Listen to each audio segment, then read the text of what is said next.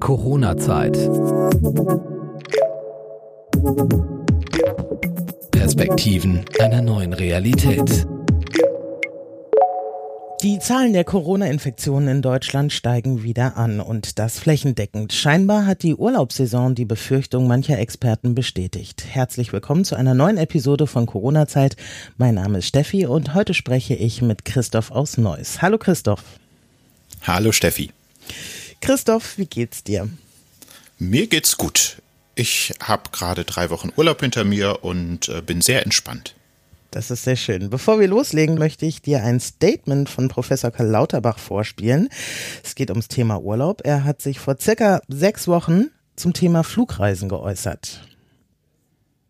Wenn junge Leute also dort die Reise antreten, haben dann Kontakt zu Menschen aus allen möglichen Ländern, es gibt keine Kontaktnachvollziehung, kommen dann zurück, dann haben wir möglicherweise auf ganz Deutschland verteilt sehr viele Hotspots, die gleichzeitig wieder zu mehr also Infektionen führen können. Das wird dann nicht eine zweite Welle werden, so groß wie die erste, das ist ganz klar. Aber dann ist auf jeden Fall sofort wieder Reaktion gefordert. Ich möchte einfach nicht, dass sagen wir mal, eine große Gruppe jetzt einen schönen Sommer hat und reist im Prinzip also überall hin. Und zum Schluss müssen wir dann die Gesellschaft wieder ein Stück weit runterfahren, zu Lasten der Kinder und derjenigen, die von der Arbeit leben müssen. Ungeachtet äh, der Tatsache, dass er von jungen Leuten spricht. Christoph, du kommst gerade aus dem Urlaub. Äh, wie hast du denn deine Reise erlebt? Ja, das war halt äh, schon was ganz anderes, als ähm, ich das üblicherweise kenne. Also wir waren auf den Kanaren. Mhm konkret auf Fuerteventura, haben uns da auch sehr bewusst für entschieden. Eigentlich machen wir das immer ähm, im Winter, fliegen wir eine Woche auf eine der kanarischen Inseln, tanken den Akku nochmal auf und also so, im Sommer fliegen wir da eigentlich nicht hin.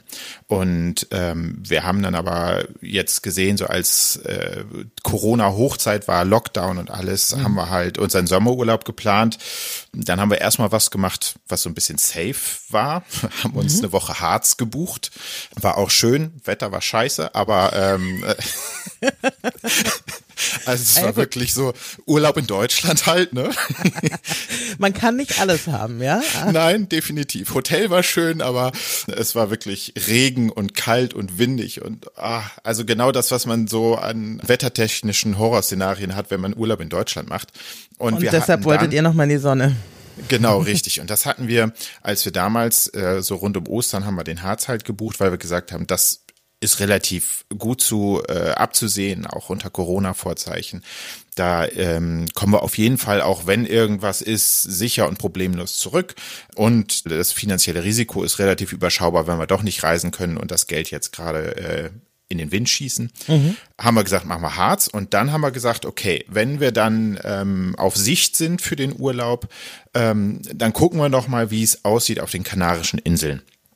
Äh, einfach vor dem Hintergrund, dass wir beide einen sicheren Job haben und uns gerade im Moment äh, um den Faktor gar keine Sorgen machen müssen, haben wir halt gesagt, komm, machen wir halt jetzt mal Kanaren, weil es wird genug Leute geben, die einfach nicht reisen und mhm. so eine komplett touristische Region hängt ja an jedem Einzelnen, der da rüberkommt und ich sag mal platt ein bisschen Geld hinträgt. Und da haben wir gesagt, das, das nehmen wir so ins Visier, mhm. haben dann ähm, ja, drei Wochen bevor es dann tatsächlich ähm, in Frage kam, haben wir dann unsere Britta im Reisebüro kontaktiert, haben gesagt, wie sieht's aus und was gibt's schon und was hat schon auf und äh, ja, dann haben wir halt Fuerteventura gebucht, so auf mhm. zwei Wochen im Voraus. Von welchem Flughafen aus seid ihr gestartet? Wir sind aus Düsseldorf gestartet. Und wie war dort die Situation am Flughafen? Also man hat halt erstmal gemerkt, ganz, ganz wenig los. Mhm. Total ungeachtet jetzt Hochsaison oder nicht. Mhm. Also für die Verhältnisse am Düsseldorfer Flughafen wirklich sehr, sehr äh, ruhig. Da haben wir dann halt unser Gepäck abgegeben, in der Schlange halt die üblichen Streifen auf dem Boden, Maskenpflicht, ähm, logisch, dann Sicherheitskontrolle anschließend auch alles relativ entspannt, alles mit viel Abstand, wenig Leute, dadurch auch relativ zügig alles. Mhm. In den Wartebereichen, das, was man so aus der Berichterstattung auch kennt, die abgeklebten Sitze, dass man nur jeden zweiten Sitz sitzt. Da wurde es dann halt gerade so rund um die einzelnen Boarding-Bereiche halt auch schon was enger. Also da merkte man dann schon ne, für jede einzelne Maschine gut was los. Wie war denn das Boarding? War das anders als sonst? Also es war insofern nicht anders, als dass einzelne Abschnitte aufgerufen wurden zum Boarding, mhm. so wie man das ja kennt, dass man, dass sie erst hinten reinlotsen und dann so sukzessive die Reihen aufrufen. Das haben sie diesmal auch gemacht, nur diesmal haben sie konsequenter darauf geachtet. Mhm. Es haben halt auch gesagt, nur ein Handgepäckstück, damit das Boarding nicht so lange dauert, damit alle zackig auf ihren Plätzen sind. Mhm. Es waren alle diszipliniert, die wollten ja alle nicht aus dem Flieger geworfen werden, ähm, um auf jeden Fall in Urlaub zu kommen. Insofern war das tatsächlich relativ entspannt. war die Maschine hatten, denn voll? Also waren viele Leute da? Also es war schon voll. Mhm. Äh, also nein, es war nicht ganz voll. Also wir hatten sowohl auf Hin- als auch auf Rückflug den Komfort zu zweit auf dem Dreiersitz zu sitzen. Also hatten dann immer noch mal einen Platz nebenan frei. Mhm. Das galt aber nicht für alle. Also ich habe so mitgekriegt, in dem Bereich, wo wir saßen, da waren drei, vier Reihen frei. Da haben sich die Leute dann so ein bisschen umverteilt, mhm. die eigentlich woanders hätten sitzen sollen. Also ganz voll war es nicht, aber so richtig gehende Leere war halt auch nicht. Also ähm, klar, die machen natürlich auch ihre Maschinen voll, sonst lohnt sich das gar nicht, da in die Luft zu gehen. Gab es bei euch auf dem Flug Essen? Ja, es gab so, ähm, ich hätte jetzt bei einer Doggy Bags gesagt, also mhm. es waren so kleine Esspakete, wo dann irgendwie, glaube ich, ein Sandwich drin war, was zu trinken. Wir hatten uns halt vorher schon was organisiert und waren insofern da nicht betroffen, haben das nicht weiter verfolgt, aber das war, glaube ich, was sie angeboten haben. Sie haben halt komplett auf Ausschank verzichtet. Es gab Duty Free tatsächlich nur Zigaretten. Mhm. Also ich frage aus, aus folgendem Grund, weil man ja eigentlich per se auf den Flugzeugen jetzt auch während des Fluges eine Maskenpflicht hat. Ja. Aber wenn man natürlich Essen und Getränke verteilt, ungeachtet dessen, ob es frisch zubereitet ist oder ähm, in der Tüte ein Sandwich ist, fallen ja dann die Masken erstmal. Richtig, also zumindest fallen sie vorübergehend. Wir haben, wie gesagt, auch was zu trinken dabei gehabt. Also mhm. bei viereinhalb Stunden Flug musste halt zwischendurch auch mal irgendwie was trinken können. Das war tatsächlich, also wie ich es im Umfeld mitbekommen habe, auch kein Thema. Auf dem Rückflug äh, gab es tatsächlich irgendwann eine Ansage vom Bordpersonal, ähm, dass doch bitte alle nach dem Essen wieder ihre Masken aufsetzen möchten, weil da dann einige, nachdem sie ihr Lunchpack gehabt haben, einfach die Maske abgelassen haben. Weil es ähm, entspannter ist. Hm. Ja, natürlich. Aber ähm, ja, auf dem Hinflug. Aber war das ein klar. Moment, wo du dir überlegt hast, ob das jetzt alles funktioniert mit den Filtern an Bord? Weil dann die Leute essen, schmatzen, im Zweifel schwussen sie mehr Aerosole aus und so. War das ein Moment, wo du dich gefragt hast, ob das sachdienlich ist oder hattest du da eher weniger Bedenken? Wenn alle gleichzeitig die Masken ausziehen und essen?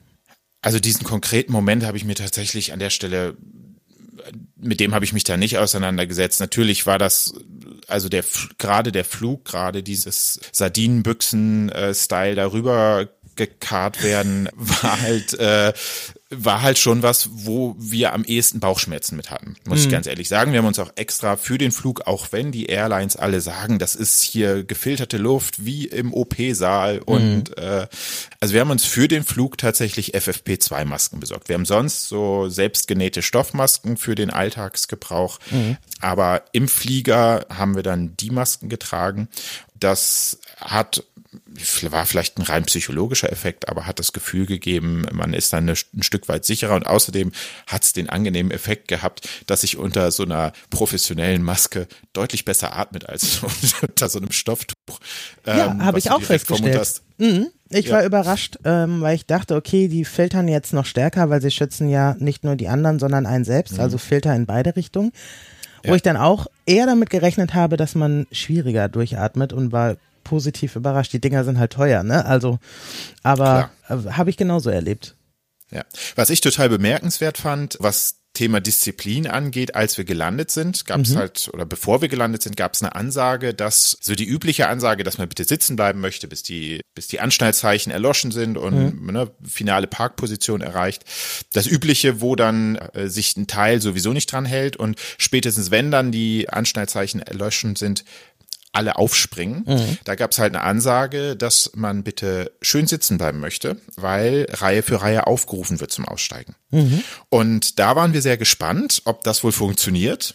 Und tatsächlich hat es das. Also die komplette Maschine, soweit ich sie übersehen konnte, ist mhm. komplett sitzen geblieben und hat dann artig abgewartet, bis die Reihen einzeln aufgerufen wurden, dass man sich dann erheben und aussteigen durfte. Das fand ich schon spannend.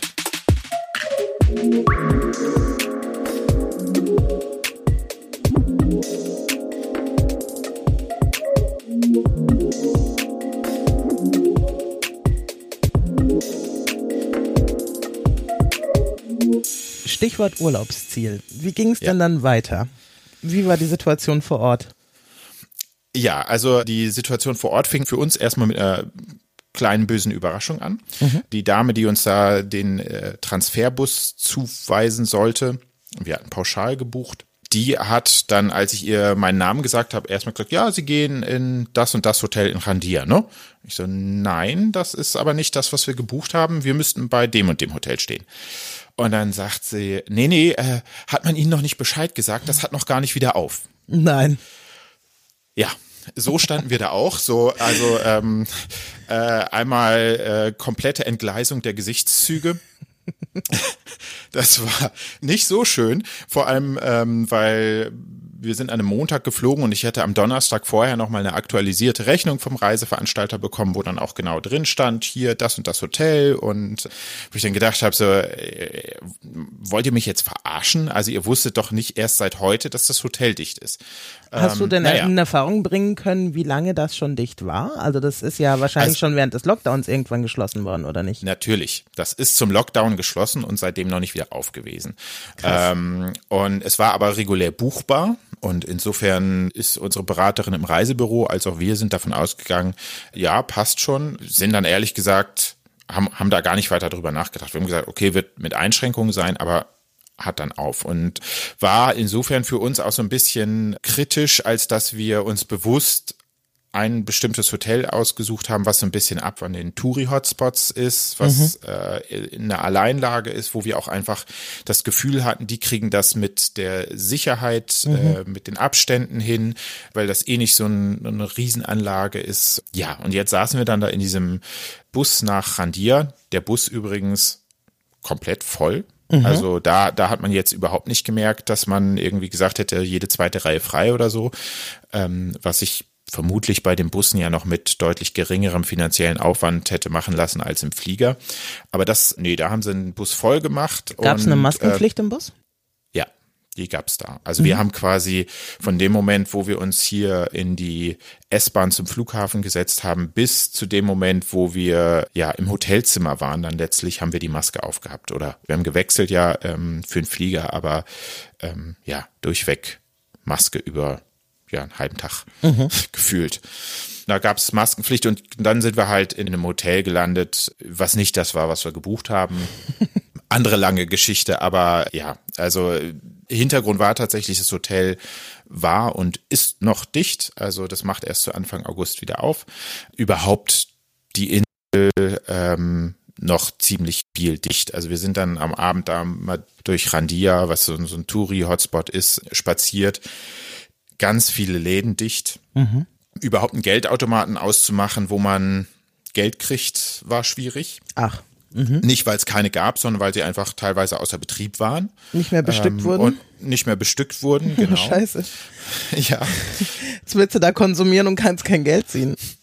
Also an den meisten Stellen ging es ja tatsächlich mit kontaktlosem Bezahlen auch alles problemlos, aber ähm, so für den Fall, dass dann irgendwie irgendwer das doch nicht kann, hat man ja doch gerne was auf der Tasche und. Ähm, da haben wir vorher nicht groß drüber nachgedacht. Wie ist es denn? Also Mallorca hat ja die Maskenpflicht äh, auch draußen sozusagen, also überall mhm. außerhalb der Strände. Also wenn man schon die Promenade entlang flaniert, muss man sie auch tragen.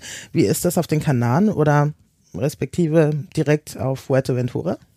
Meines Wissens gibt es da bis heute keine Maskenpflicht, wenn man draußen unterwegs ist. Mhm. Ähm, zumindest äh, wurde zu dem Zeitpunkt, wo wir da waren, konnte man sich draußen ohne Maske bewegen und musste halt nur, wenn man, sobald man irgendwo reinging oder ins Taxi, in den Bus oder wo auch immer reinstieg, musste man die Maske tragen. So ein bisschen analog, wie es hier in Deutschland mhm. auch ist. Also da erinnerten die Regularien tatsächlich doch sehr an das, was wir hier in Deutschland haben. Obgleich die Spanier ja gerade so in der Vergangenheit deutlich strenger unterwegs mhm. waren. Wir haben da einen Hotelmitarbeiter, mit dem sind wir ins Gespräch gekommen, der dann auch so ein bisschen erzählte, wie das während des Lockdowns ablief und dass sie mit Helikoptern die Strände abgeflogen sind und mit Drohnen Krass. Äh, da geguckt haben, dass auch wirklich keiner rausgeht. Wenn man das so hört von jemandem, der es tatsächlich erlebt hat und der mhm. dann in so einer Hotelanlage quasi gefangen ist in seinem kleinen Mitarbeiterzimmerchen, ähm, das ist schon krass. Also hatten wir es hier in Deutschland schon relativ komfortabel. Das merkt man an der Stelle auch nochmal so ein bisschen. Wurde denn beispielsweise im Hotel irgendwo Fieber gemessen bei euch? Ich muss das mit Jein beantworten, weil in dem Hotel, in das wir erst gekommen sind, wurde das nicht. Aber wir haben dann das Hotel gewechselt nochmal und im zweiten Hotel wurde wirklich bei jedem einmal Fieber gemessen, der neu ins Haus kam, ja. Wie war denn die Auslastung in den Hotels, in denen ihr wart? Hattest du das Gefühl, da ist genug Platz? Habt ihr euch da sicher gefühlt? Wie waren da die Möglichkeiten? War es sehr voll? Weil das vielleicht gebündelt war, weil die Hälfte der Hotels geschlossen waren? Wir haben uns da gut gefühlt. Es hat sich nicht übervoll angefühlt. Mhm. Ähm, wir hatten äh, im, im Gespräch mit der Reiseleiterin da vor Ort, die erzählte, ähm, dass die Maßgabe wäre, 70 Prozent auszulasten. Mhm. Sie sagte, teilweise würden die Hotels auf 90 Prozent gehen. Wir hatten in dem ersten Hotel tatsächlich, haben sie die Essenszeiten gesplittet. Mhm. Das heißt, es gab drei Zeitslots pro Mahlzeit, wo man dann genau in der Zeit zum Essen kommen musste, um halt die Kapazität da im äh, Speisesaal nicht äh, zu überfrachten. Mhm. Und da haben die auch sehr drauf geachtet. Gerade dadurch lässt sich halt eben auch schwer sagen, wie viel da jetzt los war. Nur ist auch so ein bisschen so das äh, subjektive Empfinden. Hattest du das Gefühl, dass ja. es an manchen Stellen eng wird, keine Ahnung, im Fahrstuhl oder wie du sagst, äh, bei den Essenszeiten oder am Buffet oder so, wo du sagst, hm, da kommen jetzt die anderen Gäste doch ein bisschen nah?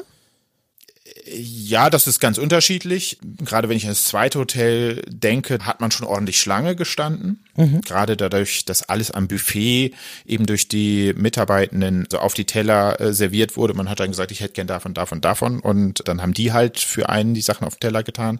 Dadurch dauerte das natürlich alles erheblich länger und man hat relativ viel ja entschleunigen dürfen, sage ich mal, indem man da äh, Schlange gestanden hat. Das ging aber eigentlich auch mit dem, mit dem Abstand und alle haben sich an die Maskenpflicht gehalten und spätestens, wenn man irgendwo bedeutet hat, so hier ist der Abstand unterschritten, haben die Leute dann den Schritt zurückgemacht. Also das hat eigentlich wirklich gut geklappt. Hatten eure Hotels auch äh, Pools? Ja. Und durfte alle. man die benutzen? Die durfte man benutzen in beiden Hotels. Okay, also ich kenne es ja beispielsweise aus Bayern oder so, wo man sagt, ne, also gerade genau diese Orte sind gesperrt, Spas, Pools, ähm, Saunen. Weiß ja nicht, wie das da ist, dass man sagt, vielleicht äh, bitte nutzt lieber die Strände. Also äh, tatsächlich waren in beiden Hotels die Pools in Betrieb und wurden auch genutzt, mäßig genutzt, muss man mhm. ganz klar sagen.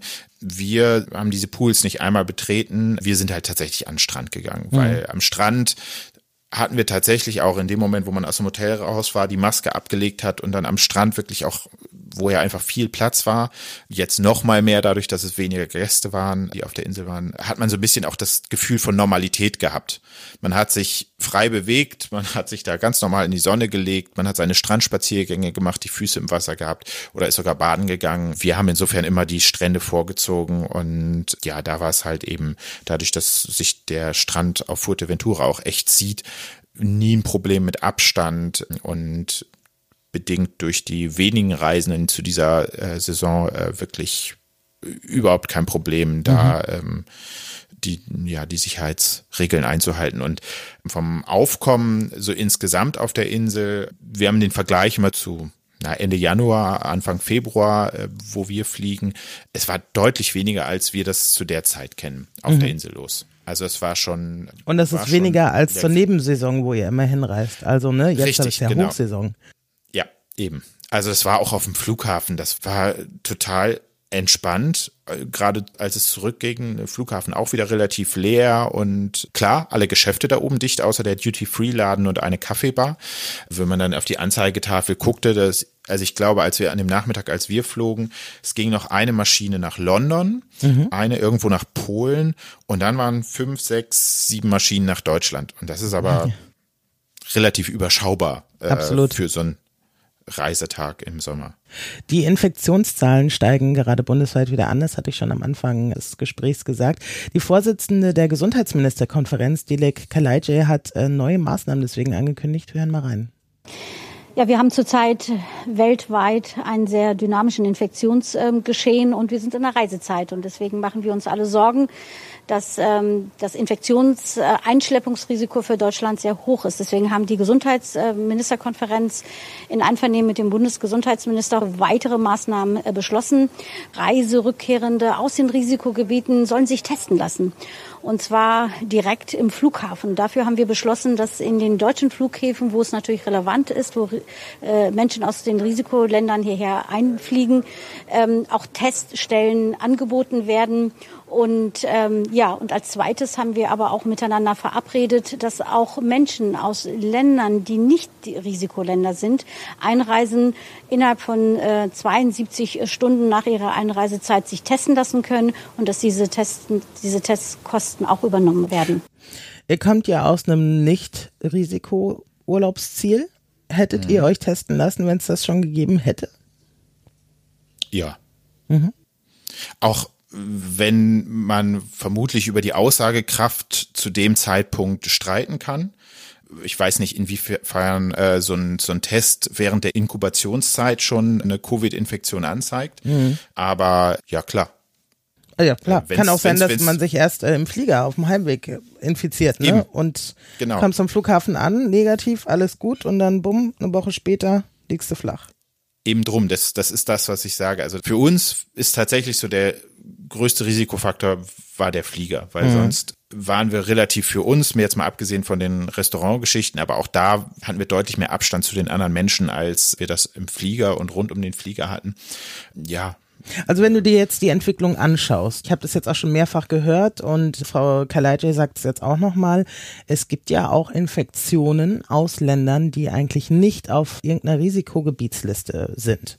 Also offenbar aus mehreren Ländern rückblickend. Ja. Stehst du noch dazu, dass ihr geflogen seid oder wenn du jetzt gewusst hättest, wie sich das entwickelt, hättest du das vielleicht doch gelassen? Das ist immer so schwierig mit so, mhm. äh, was wäre gewesen, wenn Fragen. Ähm, also hast du das Risiko vielleicht als geringer eingeschätzt, als es jetzt tatsächlich scheinbar ist?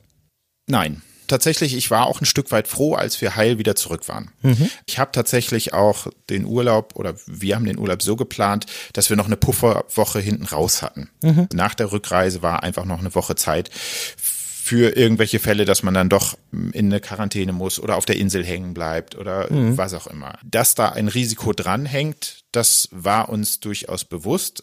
Was ich weiß, ich mhm. weiß tatsächlich nicht, ob ich gerade mit den Entwicklungen die, die jetzt so sind, ob ich tatsächlich jetzt für in vier Wochen oder für jetzt mhm. in zwei Wochen nochmal was buchen. Für den Zeitpunkt, äh, wo wir gebucht haben, war es die, für uns die richtige Entscheidung. Würden wir die Zeit dahin zurückdrehen und ich hätte nicht das Wissen von heute, dann würde ich wieder so entscheiden.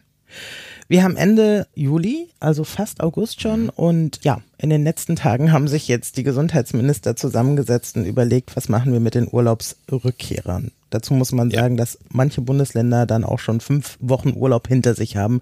Ähm, kommt es zu spät? Naja, also wenn wir uns die politischen Entwicklungen des vergangenen Dreivierteljahres angucken, kommt es für Herrn Söder genau pünktlich, weil Bayern jetzt in die Ferien geht. Mhm. Und für alle anderen kommt es deutlich zu spät, natürlich. Mhm. Aber ähm, also ich hatte mich eigentlich darauf eingestellt, einen Test zu machen, bevor ich nach Spanien fliege. Mhm. Ich habe mich gewundert, dass ich das nicht machen muss, dass ich nur vier Fragen beantworten musste und das Ach, war das eine war. Vorgabe der spanischen Regierung? Dass man. Ja, mhm. also es gab vor der Einreise, musste man so einen Fragebogen, einen Einreisefragebogen beantworten mhm. mit äh, drei, vier Fragen. Hatten Sie zuletzt eine Infektion? Haben Sie Symptome? Waren Sie in den letzten zwei Wochen auf einem Markt mit lebenden Tieren? Waren Sie in einem Krankenhaus zu Besuch? Mhm. Äh, sowas. Und dann hat man einen QR-Code bekommen, den man dann bei der Einreise vorgezeigt hat. Mhm. Dann haben sie, glaube ich, stichprobenartig noch Fieber gemessen oder Temperatur gemessen. Angeblich irgendwo mit Wärmebildkameras. Ich habe es nicht mitgekriegt, dass meine Temperatur gemessen worden wäre, aber ähm, will ich nicht ausschließen. Also ich hatte mich tatsächlich gewundert und eigentlich darauf eingestellt, dass ich möglicherweise vorher noch einen Test machen muss, gerade nach den Vorkommnissen mit Gütersloh und mhm. jetzt ja kurz vor unserer Reise tatsächlich passiert sind. Dem war nicht so und ich habe mich tatsächlich gefragt, als, es dann rumging in den Medien, dass jetzt überall getestet wird, ob ich jetzt nochmal hinfahren kann zum Flughafen und sagen, so hier, ich bin letzte Woche angekommen, mhm. testet ihr mich mal. Den Gedanken habe ich dann auch weiter verworfen.